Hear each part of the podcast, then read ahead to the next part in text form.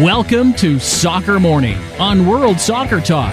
Here's your host, Jason Davis. Happy Friday, everybody. Welcome to Soccer Morning here on World Soccer Talk dot com. Thank you for joining us as your weekend begins. A uh, wonderful weekend of soccer coming at you from pretty much all angles. South American angles, Copa America final tomorrow. Women's World Cup angles, World Cup final on Sunday. M L S angles. Yes, there are international absences, but hey, it's a full M L S weekend. There's a lot on the plate. fourth of July weekend, two thousand fifteen. And it is fourth of July weekend. You're going to be out barbecuing and uh, uh, uh, hanging out outside and hopefully having your neighbors over and talking about soccer. Hopefully that that's a thing. And maybe this will be the opportunity for me. If you've listened to this program for long enough, you know that I have a couple of, these are personal rules. I'm not going to impress them upon you, but these are my personal rules. When it comes to the wearing of jerseys out in public as a an adult human being, sometimes it's not the right look. Sometimes it's okay. Depends on the circumstance. I know I'm equivocating here. But in a fourth of July setting, wear one. Just wear a jersey out. Wear a jersey out to your to your favorite, uh, to your neighborhood barbecue, to your block party, uh, to your coworkers grill, uh, you know, grill out, whatever, whatever you're doing. Wear a jersey. That way you can start a conversation about soccer. And who doesn't want to do that? Maybe wear the uh, if you have one of the women's national team jerseys, wear that out. Talk about the women at the World Cup, going for number three. I uh, happened to run into a couple of teenage boys. Not, that sounds really bad. I happened to run into a couple of kids who were wearing uh, Manchester United shirts yesterday. Now, I'm not a Manchester United fan. I find myself uh, kind of, uh, uh, kind of, um, I don't know. I, I, I don't, I, I was like, come on, guys. Manchester United, really? How hard was it to pick the winningest team in England? That that's what you went with? Okay, whatever. What whatever floats your boat. If you're a Manchester United fan out there, I hope you're not so offended you turn off your your uh, your radio, your podcast machine, whatever you're listening to. You're not you're listening to your radio, not on the radio, but you know what I mean. On this show today, Tom Marshall will join us. That'll happen at nine forty a.m. Eastern. We're going to talk about Mexico, Mexico because they've lost Chicharito Hernandez. They've got some injury problems. They're heading into a Gold Cup about as um, with about as little momentum as you possibly can. If you're Mexico, if you're one of the favorites in the tournament, this is a big tournament for Mexico. They're putting a lot into it, and there is some pressure on Miguel Herrera to win the whole thing. A lot of pressure, as a matter of fact. We'll take stock of the Mexican situation with good old Tommy Marshall in. Uh, in about thirty-six minutes or so. In between the news and Tom, we'll take your phone calls on a Friday. So let's start out with the news. U S A Guatemala today. Yes, there is a U S friendly coming up this afternoon or uh, early evening, depend on, depending on how you want to look at it. six thirty p.m. Eastern from Nashville, Tennessee, the United States taking on Guatemala in a Gold Cup warm-up match. Now, what do you want to see out of the lineup for the United States in this match? We'll open up the phones later on in the in the program to get your thoughts on this. I re- I myself read the uh, lineup prediction of one uh, Franco Panizo over at soccer by ibis dot com and found myself nodding along with everything that he has laid out. I don't have it in front of me, but I imagine I could go through this pretty quickly.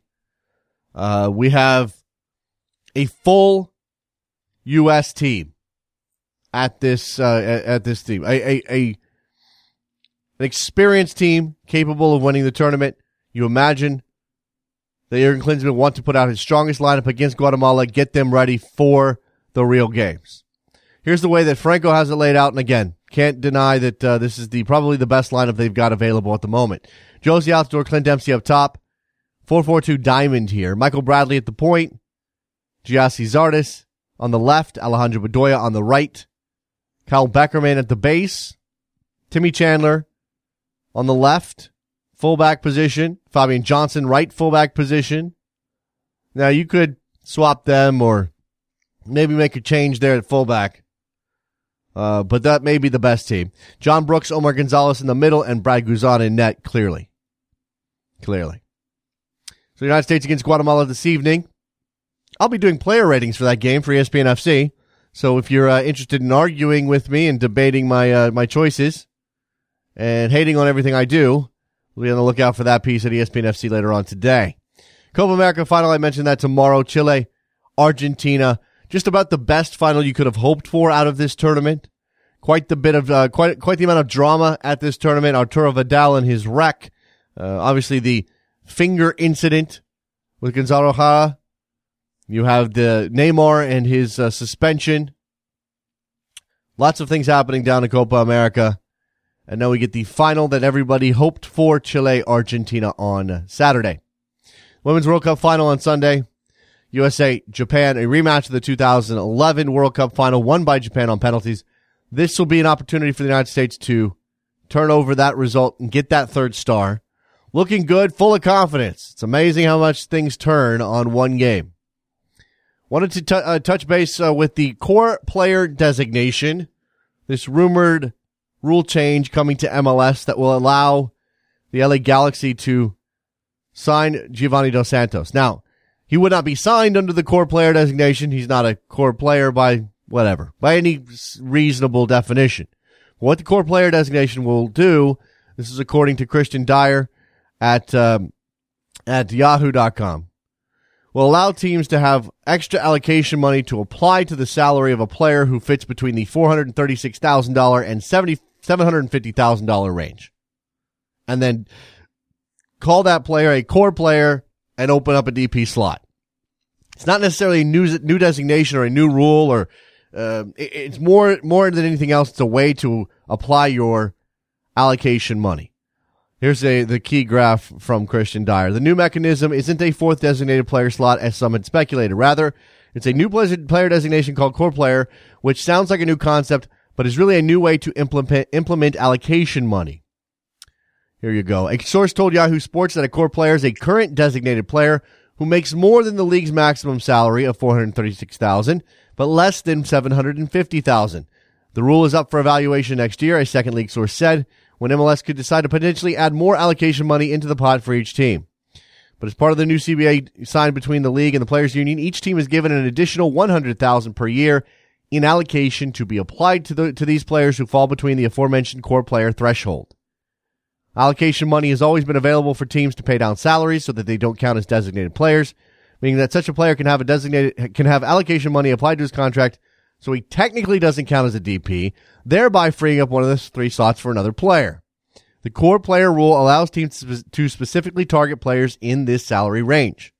This has been done before, but they're just making more money available, more allocation money available. It seems as uh, seems like. I believe, wasn't uh, Dwayne De Rosario not technically a D P at D C United, but was making D P cash? Something like that. That's that's where we are with this rule. That's where they seem to be headed. That's why they could shift Omar Gonzalez by paying down his salary uh, via allocation money into a core designated a core player designation, and then sign Giovanni Dos Santos as a designated player. There you go. The M L S uh, schedule this weekend, I mentioned that, a big one. Houston, Chicago tonight at nine p.m. Eastern. Actually, I'll be on the mic for Rabble dot T V for that game. Make sure you check that out. Seattle, D C, late game tonight out in Seattle. Big matchup. D C United comes in pretty much full strength. I mean, I, no, not full strength in terms of injuries. They do have a rash of injuries. Excuse me. So they are injury hit. Meanwhile, Seattle has injuries and international absences. Brad Evans, Clint Dempsey gone. Columbus, New York on Saturday, your fourth of July weekend, or fourth of July games. Columbus, New York, seven thirty Eastern. Montreal, N Y C F C. Dallas and New England at nine p.m. in Dallas. Colorado, Vancouver in Colorado. R S L, Orlando, the, uh, a late game. And L A, Toronto, a late game as well. Portland and San Jose is on Sunday. That game has been moved. That game has been pushed back to eleven p.m. Eastern. Uh, For, for was it for heat reasons? Because it's so damn hot? Is that what I saw? to keep up with this stuff. Uh, later on the show, I also want to talk about the state of the M L S to, Min- to Minnesota plan. Some uh, some things leaking out about the league pushing for Saint Paul to get into the mix. Is this just a leverage ploy against the city of Minneapolis? More than likely. And uh, Manchester United striker Falcao, or whatever he was, was he on loan? He was on loan, technically. Is now on loan at Chelsea, so they've added that player. If anybody can get twelve, fifteen goals out of Falcao at this point, it's probably Mister Mourinho. Let's take a break. When we come back, phone lines open, and later on in the program, as I mentioned, Tom Marshall talking Mexico. Don't go anywhere. Soccer Morning, World Soccer Talk dot com. Facing the crowd, you're talking too loud.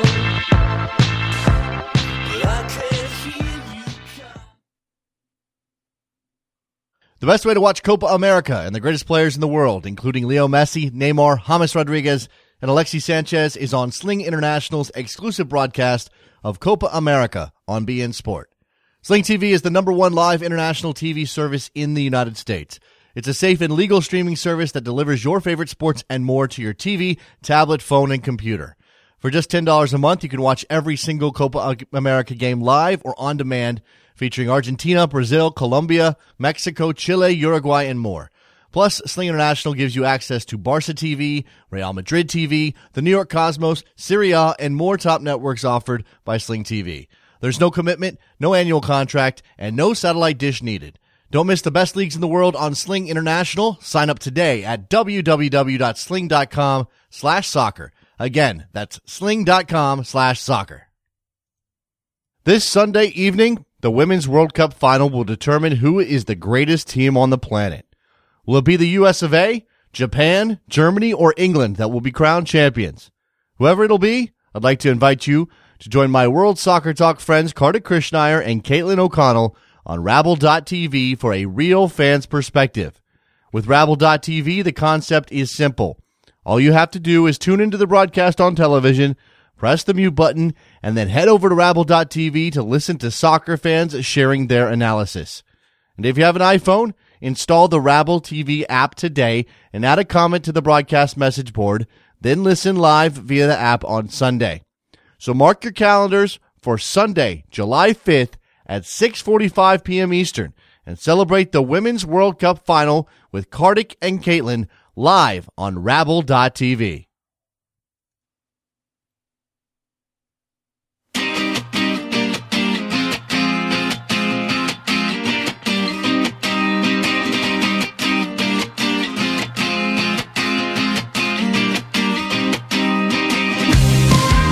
Welcome back to Soccer Morning on World Soccer Talk with Jason Davis. We are back on a Friday edition of Soccer Morning. Thank you for joining us. If your phone works, you should give me a call. six four six, eight three two, three nine zero nine is the phone number. Let me say that one more time. six four six, eight three nine. I just screwed it up. I said it. Let me say it again. I screwed it up. six four six, eight three two, three nine zero nine. six four six, eight three two, three nine zero nine. It's Friday. Your brain goes away. Your brain just decides to quit on Fridays. Yeah. And getting ready for your fourth of July celebration. And I've, I'm advocating for American soccer. Every fan out there, every, every person who's in this game, everybody who loves soccer, even a little bit, to grab for the fourth of July and make it a soccer holiday. Now, I don't know what that means exactly. I mean, get the ball out, kick it around. I mean, make ev- make every take every opportunity to play a pickup game at your barbecue. I mean, you got the block party going on. I mean, I remember these block parties from when I was a kid. Now, I was lucky enough to grow up in the suburbs for the most part. So, yeah, not everybody has this opportunity, but you know, we would go to these block parties, like literally the entire neighborhood would be congregated in one or two people's driveways. Like that, that's, we, we, they'd get the tents up, they'd rent the tents, they'd put that up, they'd, uh, I mean, they'd have like the, the, the jungle juice slash punch for the adults, and the kids would be like all hopped up on sugar, and we'd all be running around, and we'd have sparklers when it got dark, and uh, that, you get the ball out. and you kick it out. I, we didn't do that. I don't even know. Like, I guess we just, I guess we threw the football around. I, I don't know. I, I don't know what we did. Maybe wiffle ball in the backyard. None of that. This is a soccer country now. Get your soccer ball out. Kick that thing around. Get a, get, get a, you know, get a kids versus adults game going. You can probably crush the adults. six four six, eight three two, three nine zero nine. Couple of things here for you. Couple of questions. Number one, what do you make of this core player designation as M L S looks to improve clubs' ability to sign players like Giovanni Dos Santos, for example, or anybody? Uh, you know, again, this is an inch. Uh, the the reason for this rule, I suppose, and this is going to benefit the big teams who want to spend the money. And it's going to, to, to, on some, on some level, allow lesser teams to, uh, to just go cheap again with their D Ps. Uh, but your big teams, like the L A Galaxy, can shift a player like Omar Gonzalez into the designated player, or sorry, the core player designation, and then get another D P. Im- incre- improves their team, maybe at the expense of everybody else. I think the perception is going to hold that this is a rule that benefits the Galaxy, the Red Bulls, Seattle, Toronto, clubs that want to spend a lot of money. Therefore, dragging out that separation between the top teams, the top spending teams, and everybody else. Now, as long as M L S has the great equalizer that is the playoffs, and remember, six teams get in, they can at least say that parity reigns on some level. When it comes to championships, parity still reigns because you're not guaranteed to win a title just because you're able to sign four players of high quality. Now, the, the details of the rule are a little, um, I don't know. They're, they're, they're, they're, I'm not that interested in the details. I'm not a, a rules guy, generally speaking. The only reason I care about M L S rules is because they change all the time and they dictate who the league can sign. But here's another nugget from Christian Dyer's piece. The interesting twist of the money, one hundred thousand dollars per, per team over the span of five years. So one hundred thousand dollars per team over the span of five years. It can be used in one lump sum. So in the case of the Galaxy, that flexibility would allow the defending M L S champions to add Dos Santos to their lineup. There you go. Let's go to our friend uh, Roberto up in Connecticut. How you doing, Roberto? Hey, Jason. How are you? Morning. Uh, good morning, sir. Um, um, yeah, I just want your take for the uh, the big final on Fourth of July. Uh, man, I want I you know I, I'm not I'm not a fan of what happened with Vidal. Um, Gonzalo Hara has uh, kind of ruined the tournament for me a little bit. Uh, not ruined the tournament, but made it a, an icky thing to think about. Uh, but I want the home team to win. And I don't know if this is, I don't know if it's because I'm just rooting for the home team and it'd be great to see them lift the trophy and it's been a long time, but, or if it's because I, I kind of like the Messi hasn't won anything storyline. And that's mean uh, to, to think, uh, mean to feel, Roberto, but I kind of, I don't know. I kind of don't want Messi to win the, t- the trophy. I don't know why. But don't you feel there's some type of conspiracy to this entire thing of Chile going all the way to the final? A conspiracy? You don't think they've been good enough to get there on their own? They think they've gotten too much help? No, no. Oh, yeah, yeah, but you see how, um, I guess people are um, agreeing with, uh, arguing with the fact that, um, you know, they won by offside goals, and then you have right. This incident that um, yeah. Hara did, et cetera, et cetera.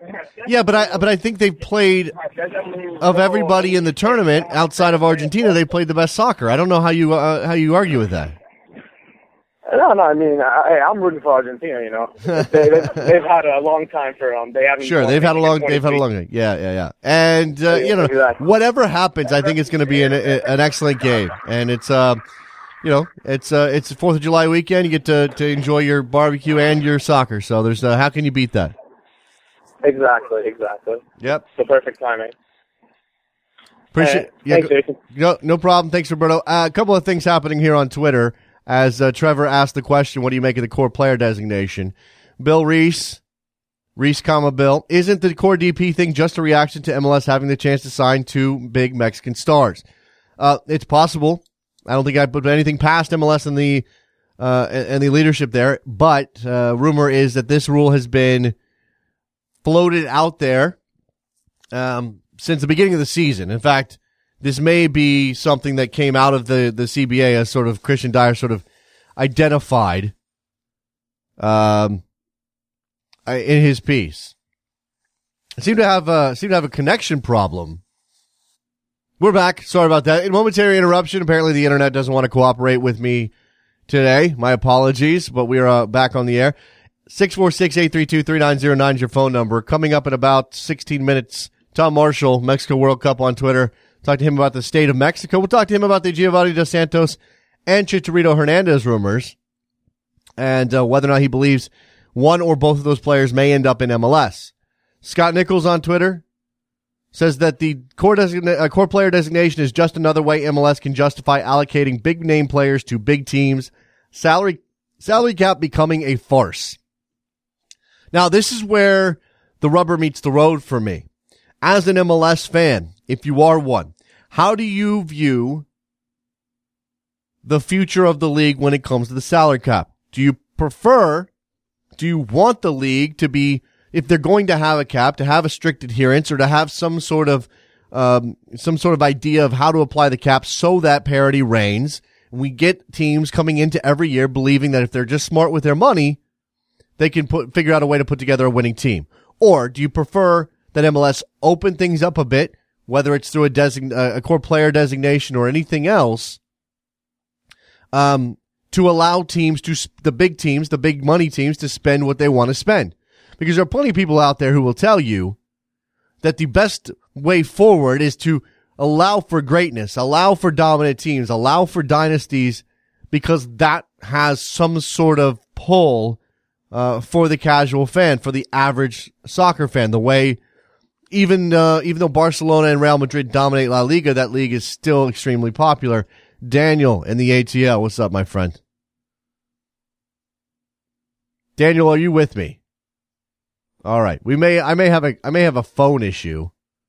Oh, I do have a phone issue. All right, let me uh, let me fix the phone lines. Apologies to Daniel. Uh, we'll come back to that in just a second. Uh, there's not much I can do about the phones unless we go to a quick break. Uh, my internet dropped out and the phone connection dropped out. Uh, we'll put you on hold for a second here. We'll come back to that. Um, the core des- the core player designation, if that allows Dos Santos to come in the league, you can understand from a league perspective why they would want that to happen. That this is a uh, this is a, what's good for the goose is good for the gander situation. That M L S is still, as a building league, as an improving league, as a growing league, in a position where they can't turn down the opportunity to sign a player like Giovanni Dos Santos, both because of his talent and because of his marketing clout. M L S can't say, oh, yeah, you don't fit within our rules, so we're going to pass. For them, that's bad business. And business, and again, this this can upset you if you'd wanted to. I mean, I, I get it. Competitively speaking, this is a problem. Business is going to trump that competitive element. They can find, but this is why the rules are as malleable as they are. That now they can find a way to squeeze in Giovanni Dos Santos to the L A Galaxy by because they make up a new rule. This is why the rules are the way they are. They're complicated, they're convoluted, and they can just tack on things as they go along to allow for the possibility of signing Giovanni Dos Santos. That's where we sit with this thing. That's where we are. If you have thoughts on this, give us a call, six four six, eight three two, three nine zero nine. What I'm going to do is hit a quick break here, set it, reset the phones, and get you guys on the air before we get to Tom Marshall. I apologize for this. Uh, it's a internet thing, whatever. Unscheduled break. Now, I, now, now another unscheduled break just to get the phones working. Be right back. Don't go anywhere. Soccer Morning.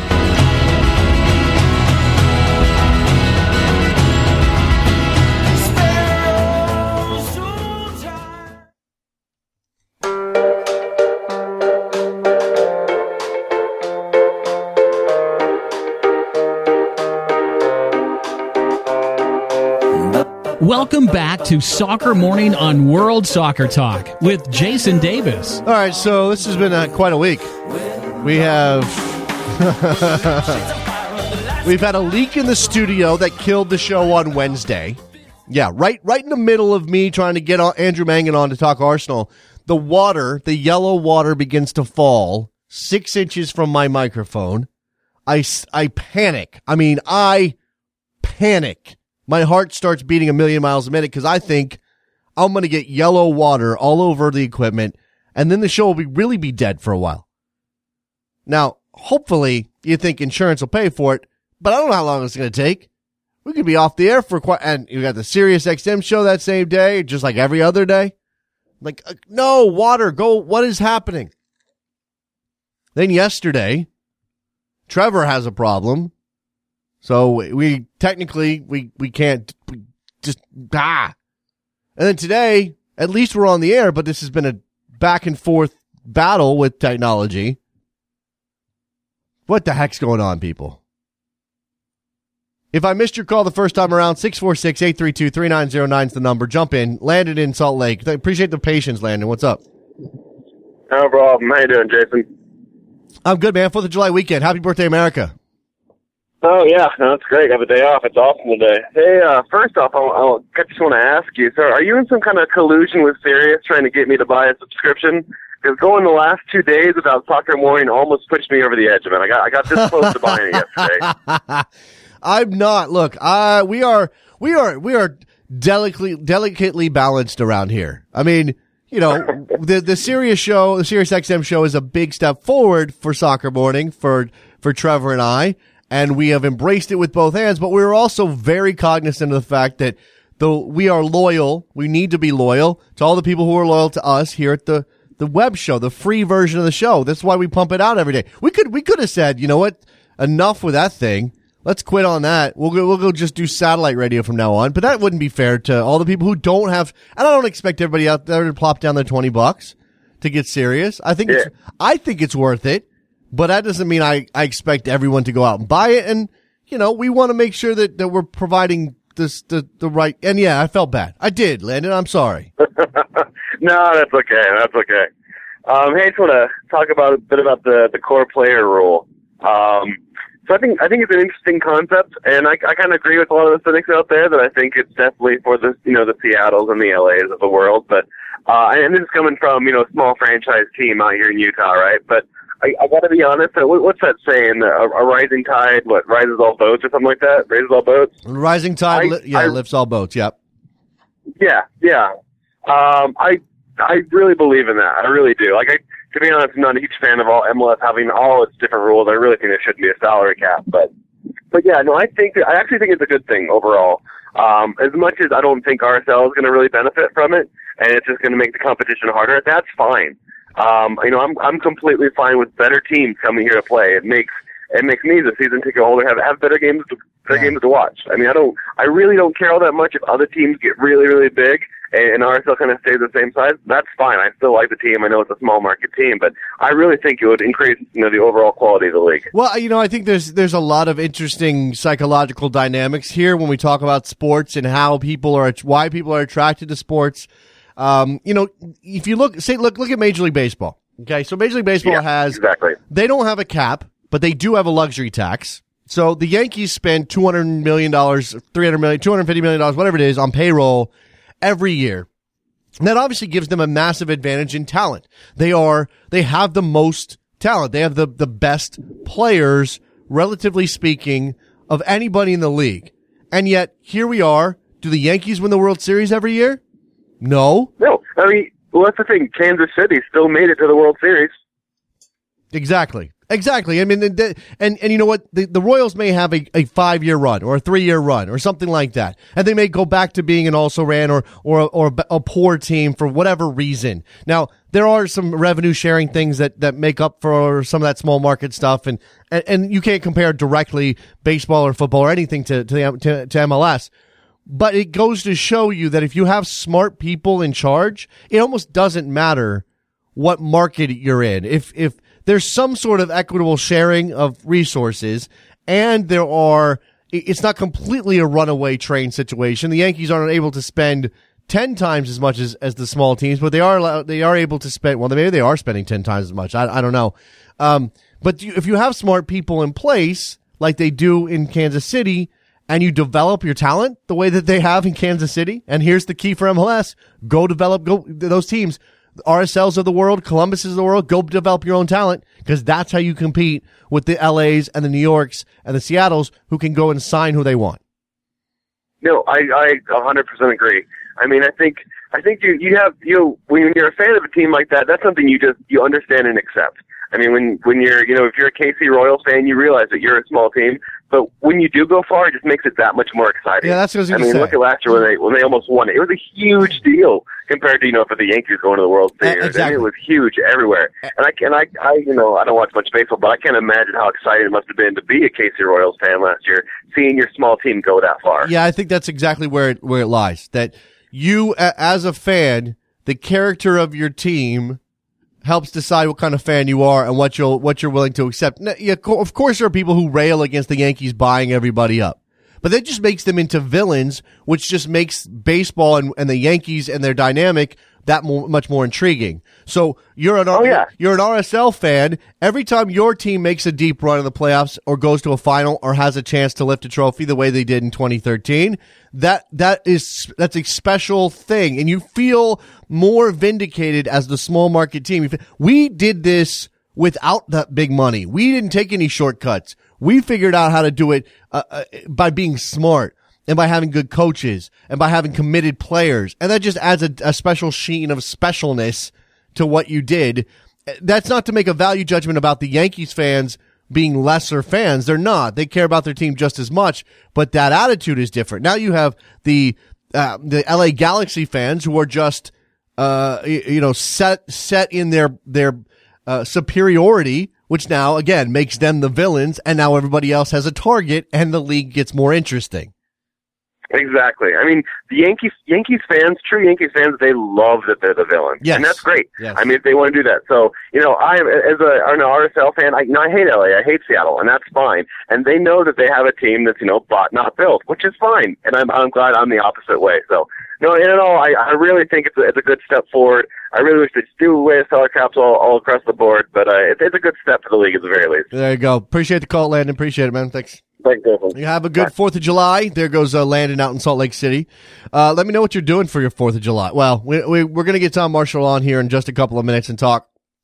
I'll talk about Mexican soccer on the day before uh, the biggest American holiday. I guess you know that's what we do around here. Uh, we, we're plumbing all depths, and there is the uh, the whole American angle with those two Mexican stars rumored to be coming to M L S. Uh, certainly, it feels as though the Giovanni Dos Santos rumors are legitimate, and there's some serious weight to them. I'm not sold on on Hernandez coming to Orlando. I don't think it's going to happen. I think uh, I know he's he's injured right now. That may impact some things, but I just don't see Chicharito Hernandez landing in uh, Orlando and playing in M L S quite yet, considering his available options. You would ex- expect him to have some available options. All right. Uh, last thing I want to mention here before we get to Tom Marshall, I saw I came across this article this morning for uh at, this is at Sport twenty-four. It looks like it's a South African uh sports website, but I'm sure this is reprinted. Uh this this story has been all over the place today. It's about the attitude uh that they are taking now towards dissent in the Brazilian league. Brazilian referees are done tolerating whining players. Here's the crux of the matter. Be, uh, the Brazilian Football Confederation has given referees permission to be ruthless with dissenting players, hoping to change a culture where complaints were widely accepted and often extreme. It's resulted in a huge increase in yellow cards, a lot of criticism from players and coaches who are constantly trying to deceive them. Uh, one hundred yellow cards handed out for dissent in the first eight rounds of the Brazilian League. In the third round alone, twenty cards were awarded for dissent, an average of two per game. Confederation says the recommendations were needed because of, quote, recurring complaints by individuals and groups of players against the decisions made by the referees during and after games. Now, the players are not happy. The coaches are not happy. Juan Carlos Osorio, who's managing at Sao Paulo, I didn't know that, uh, is in here complaining about uh, not even being able to talk to the referee at halftime. But I get what they're trying to do here. Is this overkill? Maybe. But sometimes you have to take drastic measures when things get out of hand. And I'm not saying that, that M L S has a problem on the level of Brazil, but considering what we've just went through with Clint Dempsey and some of the things you see in M L S, Uh, dissent's a problem. Dissent changes the way games are called. You want to put a lot of this on the referees. They're not very good, blah, blah, blah. Put some of this on the players as well. The referee's job gets easier. They can do their job better. They're not dealing with all of this stuff from the players. Let's take a break. When we come back, Tom Marshall, Mexico World Cup. He'll join us. Talk about the Mexican national team, Giovanni Dos Santos, Chicharito Hernandez, whatever else is on his mind ahead of the Gold Cup. Soccer Morning, World Soccer Talk dot com.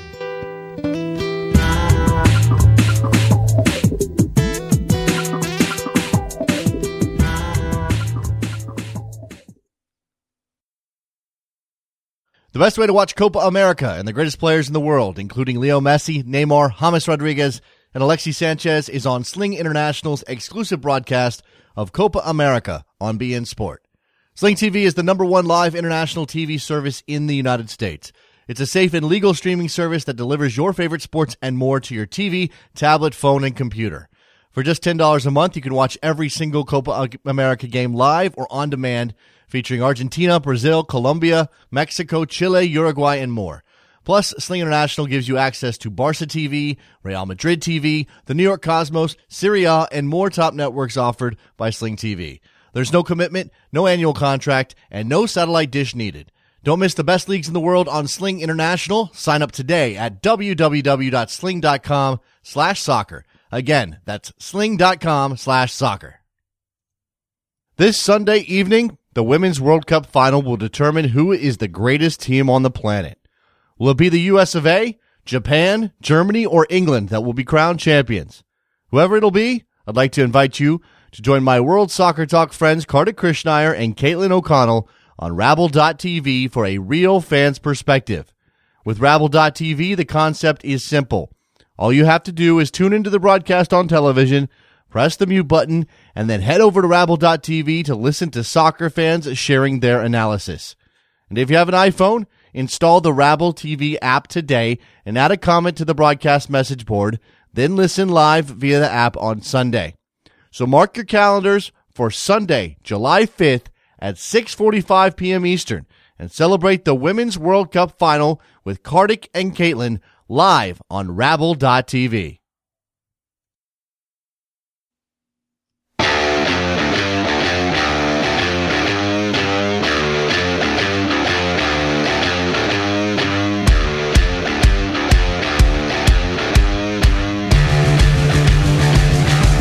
Welcome back to Soccer Morning on World Soccer Talk with Jason Davis. Here we go, back on Soccer Morning, talking to Tom Marshall, friend of the show, Mexico World Cup on Twitter, a man who knows everything about um, the world of Mexican football, and is here to fill us in on uh, Gold Cup prep for Mexico and L three, but certainly the injury to Chicharito Hernandez and the rumors surrounding Giovanni Dos Santos and Hernandez. Hi, Tom. Hi, Jason. How's it going? It's going well. It's a um, big holiday here in the States tomorrow, obviously, and it's a, it's a day of celebration, I guess. Uh, Gold Cup's coming up rapidly. Uh, before we get into some of these M L S uh, rumors, let's talk about the L three and, and where things stand. Chicharito Hernandez injured in that match against Honduras. How big of a blow is that? I think it's a, it's a significant blow. Um For the fact that, you know, he he has been the face of this national team. He is he is a guy who, who you know, brings people. A lot of people will have bought tickets to the Mexico games to see him. Um, and then on the field, you know, he wasn't the starter of the World Cup twelve months ago, but I think um, he, he would have been starting at this Gold Cup. I think he's got he's got ahead of Oribe Peralta. I think he's been looking extremely sharp in, in, in the games and in training. He looks really focused, like, and, and yeah, a massive blow for... for Mexico, really, not to have Chicharito at the Gold Cup. It seems to be that it, when it when it rains, it pours for Chicharito. He obviously came off a difficult season with Real Madrid where he had um, limited time. I mean, he featured mostly when there were, were injuries or, or in cup matches. Um, overall, where would you say, I mean, he's twenty-seven, just turned twenty-seven years old, if I'm not mistaken. Where, how, how do we get here with Chicharito, who, again, the move from Guadalajara to, to Manchester United, so much promise?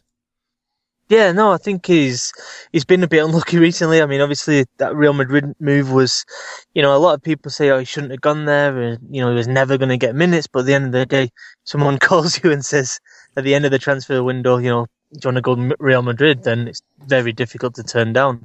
Um, yeah, I think he's he's out for four weeks. He was operated on uh, yesterday, so you know he'll be back recovering now. And I think that you know the big thing for him now, with the Gold Cup out the way, is is where is this next transfer? And um, you know, I, I, I think he's not going to be short of options. I think he's lucky that the the injury is only going to be you know a month and not a couple of months. So.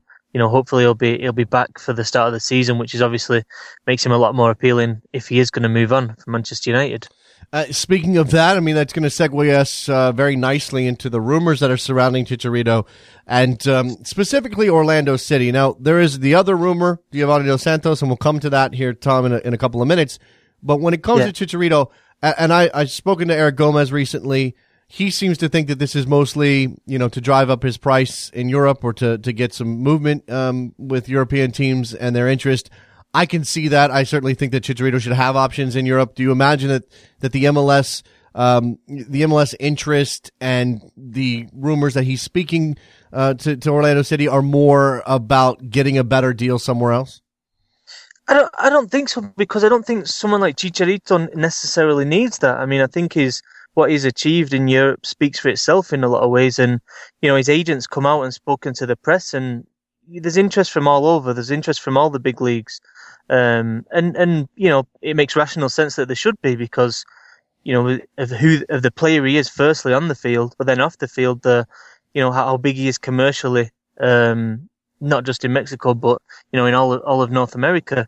Now, I don't know. I think I think that Chicharito, and and you know we'll we'll move on to Giovanni Dos Santos. I do think there's a difference in, in, in terms of where the careers are at. But I think Chicharito, on a sporting level, wants to prove himself in Europe. Mm-hmm. I think they'll be desperate to move to a club where he's going to be starting regularly, and I think he's desperate for. At the minute, he's got this label as a super sub, and we saw last year he was he came out in some interviews and he was so upset about it. He was visibly upset about how how people. Assumed that he was just a player that came off the bench. Obviously, the last year with Real Madrid hasn't exactly helped him kind of shed that image. So I think that on a sporting level, he'll be he, he'll want to stay in Europe, and, mm-hmm. and I think there'll be big, big European clubs still after him that, that are gonna that are gonna play him every week and, and that are gonna pay him big money.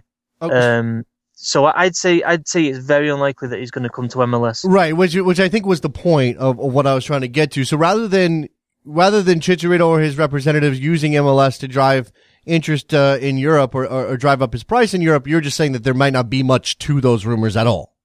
No, I, M L S will be speaking to Chicharito's representative. Absolutely no doubt about it. I'm sure it's been going on for a while. I mean, it just makes rational sense. They're going to speak to these big Mexican players. At some point, I think Chicharito will play in M L S. But I think with Chicharito in four years' time when he's thirty-one, I think M L S is still going to offer, offer him huge money, yeah. and it's going to be a big opportunity for him. Okay. So I think that it's still going to be there. I think it's they're going to they're going to continue talking, and they'll continue talking every summer. Um, and and I think eventually it will happen. It's just a case of when. I think M L S are, are still testing the waters. All right, let's turn to uh, since we're there already talking about rumors in M L S. Let's turn to Giovanni Dos Santos then. Um, slightly younger player, not very much younger, but slightly younger player in, in a different position in his career, as you said. But while Chicharito's had a difficult time and has turned into this sub and doesn't like the label, he's certainly, um, he's certainly on a different, different plateau than, than Giovanni Dos Santos. It's sort of turned again south for, for, for Dos Santos. And now the L A Galaxy are in play. And it, it seems, and I don't like, I don't like drawing any conclusions until the player is at a press conference holding up a, a shirt, Tom. uh, but it seems as though this is going to happen. Yeah, I agree with you, Jason, completely. I think that, uh, everything's pointing to this happening or, or, or being close to happening, barring some, you know, last minute hiccup. I think that reports have come from Mexico. They've come from Spain. They've come from, you know, the United States press there as well. So, you know, many sources now, I think that uh, his agent came out the other day and he said talks are very advanced. He said, you know, basically the first thing he said, and I think this is really important, his agent said the other day to Univision is that Giovanni is interested. And I, that's what I hadn't heard before. I'd heard M L S are doing this, they're doing that, core player. I don't know what that means exactly, but, you know, um, they're, they're doing everything in the power to try and get Giovanni. And then his agent came out the other day and said, Giovanni is exploring the options. He's he's very interested in coming to M L S, and I think that was a, a big break. And I think for for Giovanni in his career, he's he's had a bad year with Villarreal. I mean, you know, a year ago at the World Cup, he scored a, the goal against the Netherlands. And, you know, obviously he's still a, a very good player. But if you look at uh, what the options Giovanni Dos Santos would have now in Europe, I don't think he's going to make a step up from Villarreal. Right. If anything, he'll he'll make a little step down if he is to move on. So therefore, you, you see the L A Galaxy option, obviously big club. They're going to pay him big money, and he's and he's playing with, you know, a few other star names as well. And all of a sudden, um, it makes it, it seems to make some sense from his point of view as well. They actually asked Miguel Herrera about it in a press conference um, after the after the game against Honduras. And Herrera, I asked him, you know, is this going to affect his position on the national team? Obviously, taking in cons- into consideration Jurgen Klinsmann and, and his comments about U S players moving back.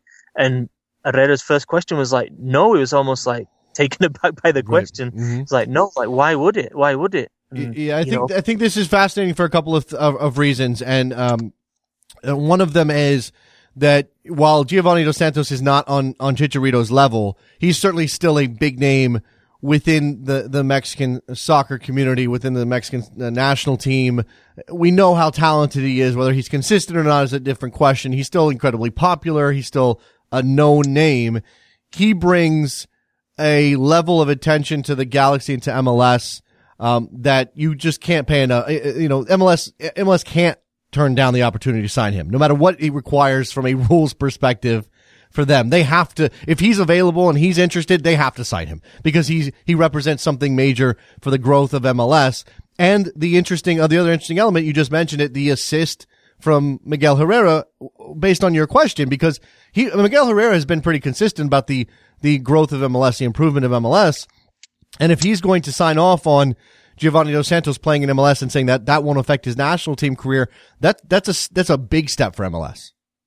Yeah, one hundred percent. It's a, it's absolutely no-brainer.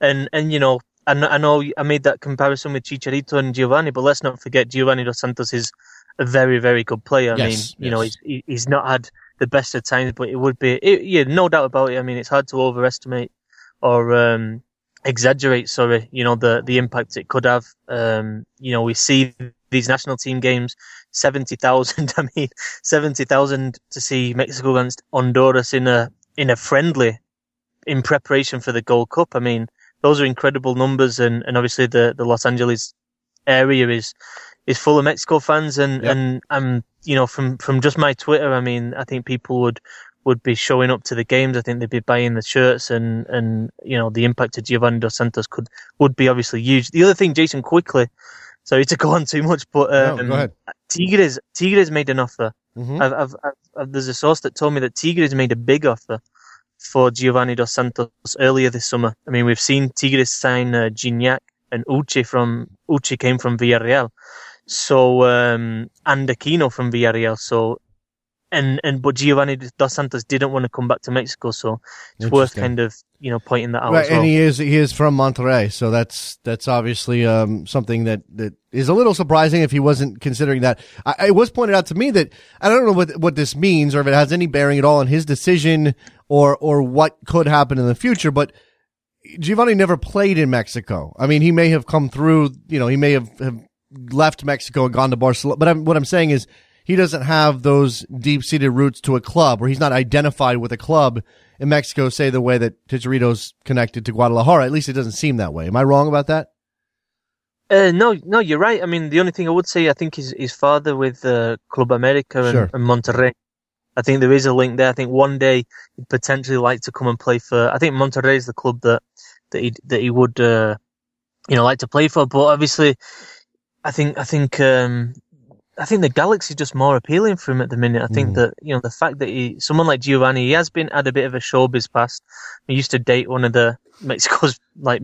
most famous pop stars called Belinda. Right. Um, and I think, you know, L A, I'm sure, uh, you know, I'm sure he's looking at it and, and I'm sure M L S have, have thought long and hard. I mean, he has had a bit of a reputation for someone who likes to go out. Um, you know, and you put someone like that, twenty-six years old in, in Los Angeles, I'm, you know, it, it, it's a slight concern, but I'm sure, sure the, the positives well, outweigh all You know, that. there, there are, and there, but there are, there are big, big personalities in L A already who who may be able to steer him right. I'm not saying that he needs that necessarily at this point at the age of twenty-six.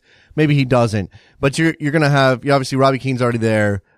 he takes the leadership role very seriously. We know Steven Gerrard's gonna gonna have something to say.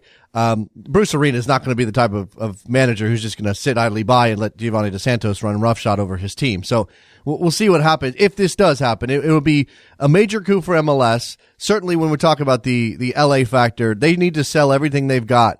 Um, that's an advantage for Los Angeles that other teams might not have. But if you can get Giovanni Dos Santos, you can feed his ego a bit and get him to join the L A Galaxy at the age of twenty-six. It's a massive step forward. Let's come back before I have to let you go, Tom, to the Mexican national team ahead of the Gold Cup, because now Chicharito Hernandez is injured. Hector Moreno is already out of this tournament. What exactly is the status of the Mexican national team on the eve of, of the Gold Cup? And is there real concern right now Uh, surrounding Miguel Herrera and his leadership? Yeah, it's not good. It's not good at the minute. I mean, you know, they've gone seven games now without a win. I know that stretches back to the Copa America, which was a different squad. But whatever way you look at it, Mexico hasn't gone that long without a victory since two thousand one. So things aren't good. The press is on his back, on Miguel Herrera's back quite a lot. The team on the field, I mean, aside from the off the field, the pressure, on the field, Miguel Herrera's been switching formation. Um, he doesn't seem to have a clear idea of, of how he wants to play at the at the Gold Cup.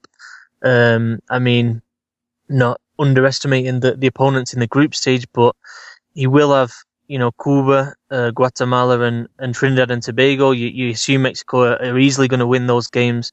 Um, so he, he will have those three games to kind of, you know, Before before the big before the games against, you know, the Honduras, Costa Rica, and the United States come, he will have time to, to, to kind of get his team clicking. I mean, I don't know. I mean, I think player for player, Mexico, I, I maintain as as the best team in in CONCACAF. Mm-hmm. But you know, on July ninth, the new FIFA rankings are going to come out, and I think we're going to see Mexico potentially at a historic low. Ooh. And I think Mexico are going to kick off the gold their Gold Cup campaign, because Mexico kicks off on the ninth in Chicago. Um, it could be a, they'll be in third place in the CONCACAF rankings, which is incredible when you think about it. And, yeah. and you can't, it, I don't think there's a strong argument that they don't deserve to be like that, considering how, how things have gone, um, in the last, in the last couple of months. It's a very, it, you know, things can turn pretty quickly. I mean, it wasn't that long ago that Mexico was riding high. Um, and in Costa Rica, top team in the in the region, at least in terms of the rankings, and the United States, recent improvement, but obviously went through their bad stretch. Is there any reason to think, I mean, the, the way the United States sort of turned it around quickly, and, and certainly that European trip helped them, but is there any reason to think that Mexico can't just flip it on? Or and and I guess I need to ask about these friendlies that they're that they've been playing, Tom. It, it seems like every other day we're getting a Mexico friendly. Um, that game against Honduras obviously doesn't look good because of the injury to to, to Chicharito, but even beyond that, it, it just seems like overkill. Yeah, it's. I mean, it's. I don't. I don't know what the point really of the Copa America was, to be honest. Yeah. I mean, they, they played a team which, in, in all three of the games they played, their starting eleven was over twenty-eight. So it's not like they even like threw in players who, who in you know two three years could be part of the A team. I mean, a lot of those players we're never going to see again. And then yeah, in the last two friendlies, you know, Mexico he played his best teams. I mean, let's. You know, he played his best teams against Costa Rica, a draw, two nil down at half time, and then Honduras just couldn't open the open the lock there. And I think that, you know, Herrera's coming out at the end of these games and he's getting really heavily criticised, and he hasn't he's not explaining why they're losing. I mean, he, he came out with a comment against Honduras. He was like, you know, the ball just didn't go in. That's why we didn't win. It's like, what, what kind of statement is that? I mean, that's the basic principles of the game. Uh. You know, anybody can say that. So, um, yeah, I mean, he's been messing around with the formation. I think if it is going to work for Mexico, I think the most logical thing for him now would be to go back to his five three two, to to keep the core of that World Cup team and, yeah. and just absolutely go for it like that. And the players are more comfortable in that formation. They know what they're doing. Um, and, and I think there's been a lot of messing around, and it, it's not worked in these friendlies. So we'll see. It's going to be a, it's going to be a fun ride. What is it about Mexico, Tom, and, and from your time covering this team and, and, and being in the country, what is it about the the psychology of this team that they seem to go on these big up and down swings? It's it's never it's never real level for a long time. They don't have long stretches of, of playing excellent soccer. The way we know they're capable of playing, they they seem to go way up and then way back down. What what is it about this team in, in particular that, that causes that? It's difficult. It's difficult to, to put your finger on. I think it is slightly exaggerated just because of the way the press works here as well. True. Yeah. Just because the scrutiny that this team goes, they, they draw a game or they lose a game, and then all of a sudden it's so intense and they play well. And it's the opposite. Suddenly the best team in the world. And the reality is, you know, for me personally, I think every, we're talking about this Mexico and the, and the Gold Cup. I think Mexico's goal, and I mean, it's the same for the United States and many, many teams, but if Mexico, the, the overall goal for this national team is to, is to be reaching quarterfinals and, and even semifinals and finals of the World Cup, you have to be one of the best teams in the world. I mean, there's very few examples in World Cup of complete outside te- outsiders mm-hmm. reaching finals and semifinals. And if Mexico aren't in the best, the top t- ten teams in the world, then they're going to lose games against against better nations, and they're going to, even against worse ones, slip up. So I think uh, that's the big worry for Mexico. Is there a plan in place? Is Miguel Herrera, the, the coach, in three years at the next World Cup, seven years, eleven years, is he the guy who's going to take this team to be a top ten team in the world? Mm. And I think from my personal perspective, I think there's there has to be major doubts about that. C- certainly. Uh, I, I guess I, I, I'm just sitting here thinking while I'm listening to you talk about this that, you know, clearly, uh, obviously in this country, in the United States, the, the goal has always been just to get better, get better, get better. And m- maybe we have this dream of one day being among the elite nations of the world, but I don't know how far off that is. I mean, Project twenty ten was uh, was an admirable goal, but it was never going to happen. We knew that, uh, deep down at least. And, and, and we want to see progress. This is why Jurgen Klinsmann has such a large mandate. We, we hope that our academies start to kick off and, and produce players. Mexico has a very different sort of feeling around it. This is a, this is a country that's been playing the game, um, at a deep cultural level for a hundred years, Tom. This is the same sort of history that everybody else has.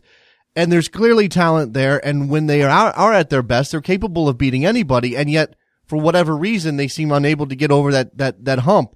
And that's not, I, I don't know. I don't know what that is. I don't know if that's internal strife that causes, you know, all the money that's being thrown around and the, the different push pull from owners and the, and the federation and the coaches. And I, I don't know what the problem is. Well, let's put it this way. If Miguel Herrera goes to Europe, what, what club would he manage? Mm-hmm. I mean, I don't think there'd be many top ones, would there? Yeah. Let's be honest. And then, and then you look at the Mexican players, and I mean, you know, I know I'm not turning into Jurgen Klinsmann, but I mean, how many, how many Mexican players have played ever in the history at the very top of the European game? Very few. And and I'm not just saying European game because it's because it's Europe, whatever. It's, that's because that's where the best football on, on the planet is played. Mm-hmm. And and Mexican players aren't playing at that elite. And therefore, from a national team point of view, you look at the semi-finals of the the, the past World Cup. How many how many of those players? What percentage of those players play in the Champions League? It's a very high percentage. Mm-hmm. Uh, if I don't think that's any. I don't think that's just coincidence. I think that um, Mexico's players have failed to, to get to that elite, and, and obviously we could we could talk a long time about the reasons, but I sure. think um, it does hold the national team back at a, at a certain point. It, it yeah. Uh, again, this is this is a much larger conversation than we have time for today. But I mean, it it goes. I guess it goes back to the mentality, and, and obviously there's been a lot of talk about Mexican players not not leaving Mexico. In, uh, in, in, I don't know, large enough numbers is probably the wrong way to say it. Certainly taking their opportunities. There's, there's a handful, just as, as we've seen a handful of Americans go. And now, now the number of Americans in, in Europe is shrinking. Meanwhile, um, you know, Chicharito Hernandez finding it, uh, difficult. Giovanni Dos Santos finding it difficult. There are, there are success stories. Don't get me wrong, but there's something, there's something odd working here that I don't understand necessarily. Oh, yeah. It's, uh, it's difficult to explain. It's, um, Yeah, I mean, there's just so few, though, as well. So I think even if you took, like, the Brazilian exports, I know they've got the reputation, but there are also quite a few who fail. And I think that just the, the sample from Mexican players and, and, and obviously American players as well, United States, um, the sample's so small compared to other countries that, you know, I think we uh, we pick up on the failures a bit more. But, um, yeah, it's, I mean, from the Mexican point of view, it's all about money. I mean, yeah. there's just yeah. absolutely no financial incentive to play in Europe unless you go to a massive club, because only only massive only the bigger the bigger clubs can can pay the same as um yeah it, you know, a, a, a top league or mixed team. Everybody wants to be Hugo Sanchez. Nobody wants to be playing, you know, lower half Eredivisie necessarily. Um, that's part of the part of the issue, I imagine. Um, United States is a very different problem. Uh, Tom Marshall, Mexico World Cup on Twitter, uh, E S P N F C. You know him, you love him. Uh, make, make sure you're following him and, and checking out everything that he does. It is fantastic, and it's a must during the Gold Cup period. Uh, Tom, I, hope, I imagine we'll be talking a lot during that Gold Cup period. Thank you for your time today. Thanks a lot, Jason. Yeah, thanks for having me on. We, uh, we'll uh, wrap this show up. It's uh, it's a Friday edition of Soccer Morning. Thank you very much for listening. Make sure you go to three nil f c dot com to buy a Soccer Morning t-shirt. We've got the mugs over at backheel.com slash store. My apologies for the uh, for the uh, technical issues this week and the technical issues today. We got a couple of calls in, I guess. Uh, talked to Tom. That was good. Excellent stuff. Talked to Tom all day. All right, that's going to do it. We'll uh, see you over on Sirius X M F C if you do have a subscription. If you don't, consider it. Enjoy your holiday weekend. Happy fourth. Happy birthday, America. Go U S A. Later.